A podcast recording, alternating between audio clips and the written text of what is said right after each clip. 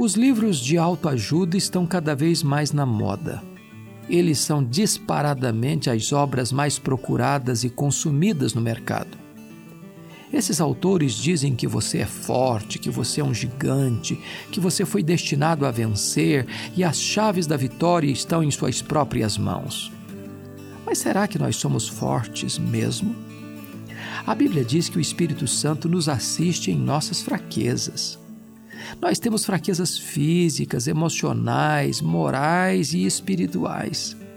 A nossa força não está em nós mesmos, ela está em Deus. A questão não é a alta ajuda, mas a ajuda do alto. O nosso socorro não vem do braço da carne, o nosso socorro vem de Deus. Caminhamos não escorados em nosso próprio bordão, mas avançamos na força de Deus e caminhamos então de força em força, de fé em fé, sendo transformados de glória em glória.